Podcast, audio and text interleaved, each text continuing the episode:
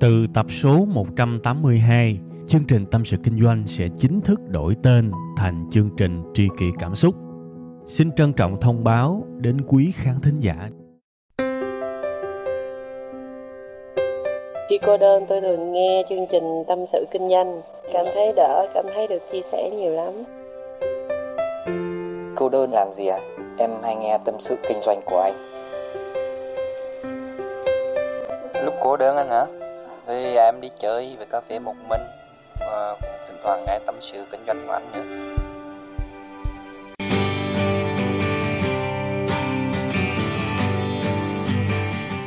Hello, bonjour, hola. Thôi, chào bằng tiếng Việt đi ha. Xin chào các bạn đã đến với tâm sự kinh doanh. À, mở đầu chương trình tôi muốn ngựa ngựa vậy mà cho chúng ta có một cái tinh thần thoải mái phấn chấn ở một tuần mới để chúng ta có thể hòa mình vào tâm sự kinh doanh vào một cái chủ đề mà nó cũng deep deep nha. Chủ đề này cũng deep deep lắm á, cũng sâu sắc lắm á, ít nhất là theo tôi. À và các bạn đọc được cái tiêu đề của cái audio ngày hôm nay á, các bạn cũng thấy là cái cái khía cạnh tôi muốn nói phần nào đó nó cũng khá là nghiêm túc. Đương nhiên thì tôi cũng không có muốn biến nó thành một cái à, bài à, giáo án, một cái bài giảng mà trịnh trọng. Như vậy thì nó mất cái chất bàn nhậu, nó mất cái chất là chiếu cối, gáo dừa, mất cái chất đó thì cũng uổng, ha. Nên là tôi cũng sẽ cố gắng để nói bằng một cái giọng bình dân, gần gũi. Rồi vô một cái đi ha. Rồi mình bắt đầu mình nói chuyện nha. Vô. Rồi, chủ đề chính của chúng ta ngày hôm nay, nó hơi dài. Hạnh phúc của con tầm là nhã tơ, chứ không phải là những bộ đồ hiệu. Chuyện này chuyện tự nhiên đúng không các bạn? Con tầm nó ăn lá dâu và nó nhả ra cái tơ tầm đấy, vậy thôi á, là nó xong rồi đó. Nhiều khi tôi cũng muốn đóng cái vai của con tầm.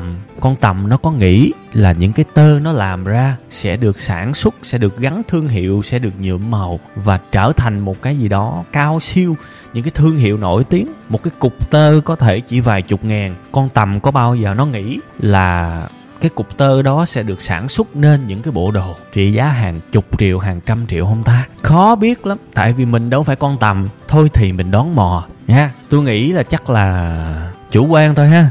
Con tầm, nó nhả được cục tơ là nó vui rồi. Sau đó thì chắc nó cũng chả có quan tâm là cái bộ đồ được làm từ cái tơ tầm đó liệu có được thành công và nổi tiếng hay không. Nha, tôi đoán thôi nha, những nhà à, tầm học, những nhà tầm bậy học và kể cả những nhà thực vật học, động vật học, dâu học nhã tơ học, đừng có phê phán tôi tội nghiệp. Nha, đang ngồi nói chuyện phím thôi tinh thần khoa học thì mình để vô phòng thí nghiệm nha. Đang ngồi nói dốc ba sàm chơi thôi nha. Cũng cái tinh thần nói dốc ba sàm đó thì thực sự bây giờ mới là cái phần nghiêm túc nè tôi học được những bài học từ con tầm đó, thưa các bạn. Và bài học lớn nhất đó là khi bạn làm một cái điều gì đó, vui nhất là khi bạn làm xong nó, bạn hoàn thành nó. Đó là khi vui nhất.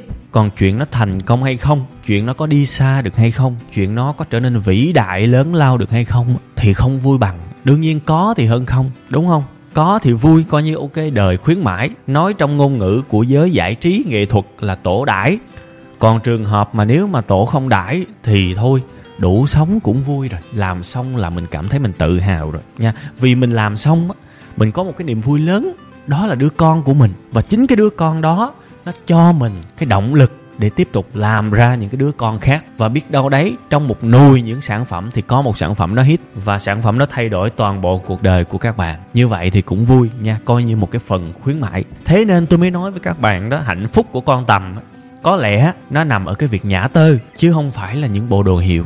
Nhả ra xong cục tơ đó là ok, vui. Nha, tôi kể các bạn chính cái cuộc đời của tôi luôn khi mà làm cái kênh youtube của web 5 ngày. Nhiều người hỏi tôi ơi uh, video được lên top trending vui không? Ê thấy cái video đó ba bốn triệu view ha dữ ha video dạy học mà ghê thiệt. Đó. Thì tôi nói ừ thì cũng vui nhưng mà vui thôi đừng vui quá vui vừa thôi. Và tôi nói là không phải là tôi lý thuyết đâu tôi cảm thấy như vậy thiệt. Tôi thì thì tới thời điểm hiện tại, tôi làm video không phải là vì view nữa. Nhiều khi tôi chọc chọc, tôi hay post những cái bài bấn quơ á, các bạn. Tôi nói là thể nào cũng biết mà cái clip nào mà mình yêu thích thì ít view.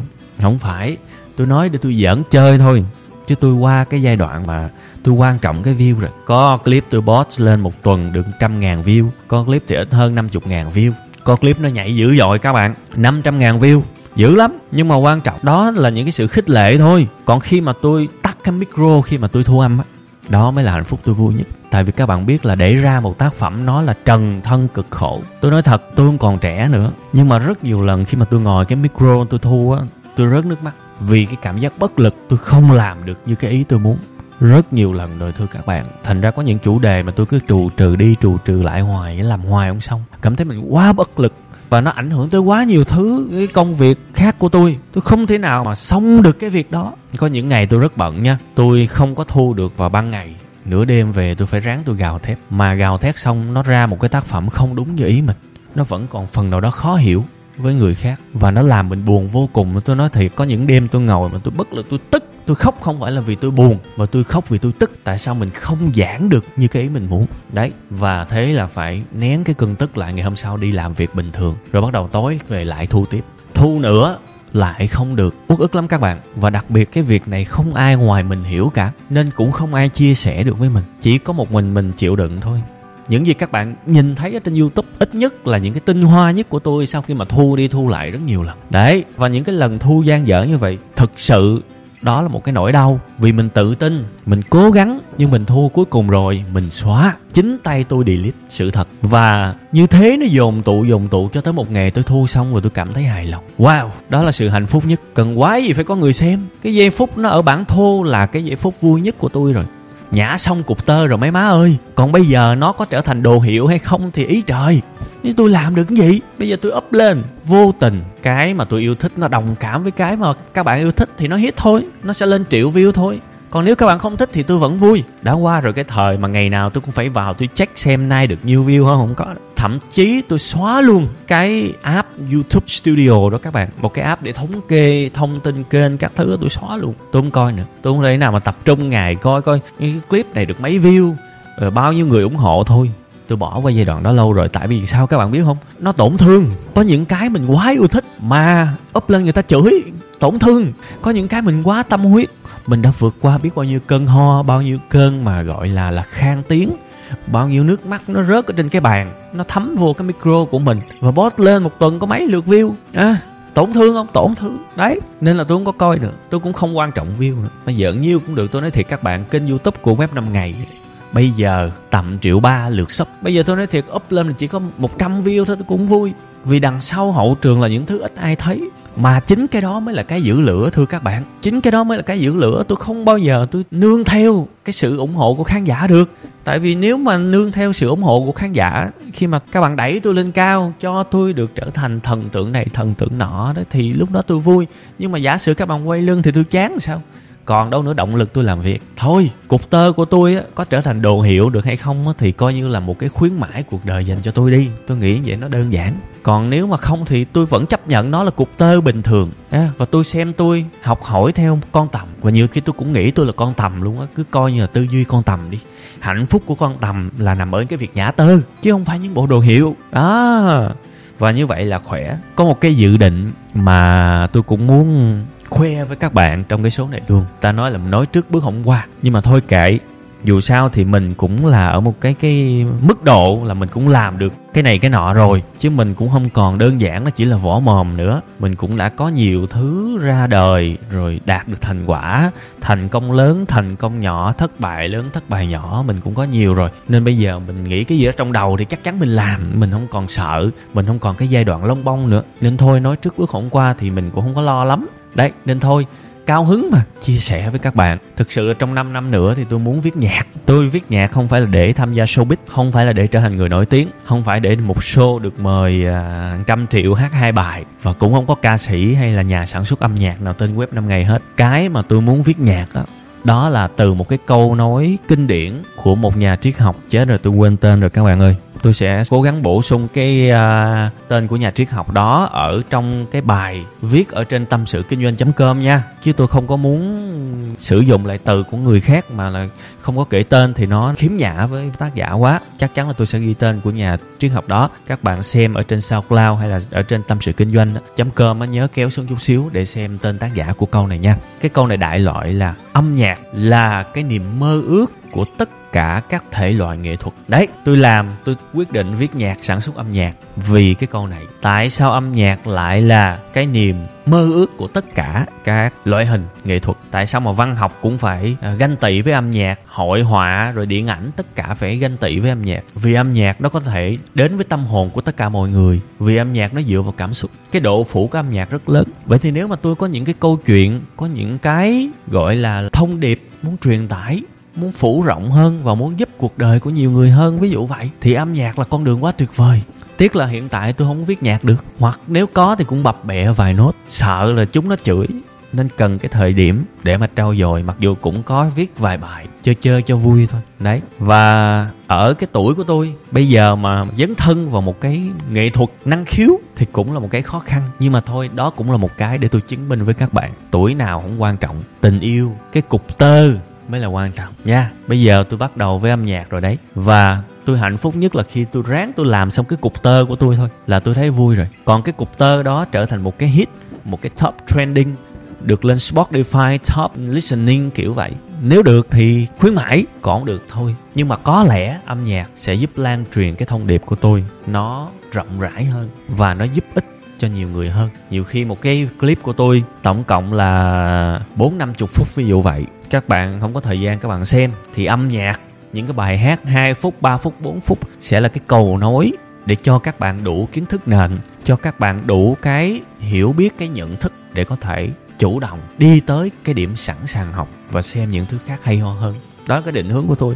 Thành ra tôi mường tượng trong đầu tôi bây giờ, giả sử tôi có viết nhạc thì chắc chắn là tôi sẽ viết theo cái thể loại thị trường rồi đó, để nó tiếp cận nhiều người nhất có thể. Đó, tôi khẳng định luôn, nhưng thông điệp của nó chắc chắn sẽ là sự tinh khôi, chắc chắn sẽ là những thứ không có độc hại. Đấy, khẳng định như vậy, nhạc của tôi viết ra chắc chắn sẽ dễ nghe. Thôi thì nhá, nhiêu đó thôi, chúng ta cùng nhau chờ đợi ha. Bản thân tôi mỗi ngày sẽ cố gắng cố gắng rất nhiều. Đây có thể là một cái sự thất bại, có thể là một cái sự thành công, nhưng đó là về vấn đề cái đồ hiệu rồi. Bây giờ tôi chỉ tập trung vô duy nhất, đó là cái cục tơ của con tầm thôi. Ráng sao nhả được cục tơ là vui rồi, ha? Đó là điều hạnh phúc nhất có thể. Khi bạn làm, chỉ để được làm, đó là bạn ngon. Khi bạn hạnh phúc, khi bạn xong cái việc bạn cần làm, đó là bạn ngon. Tôi đơn giản như vậy thôi, nha.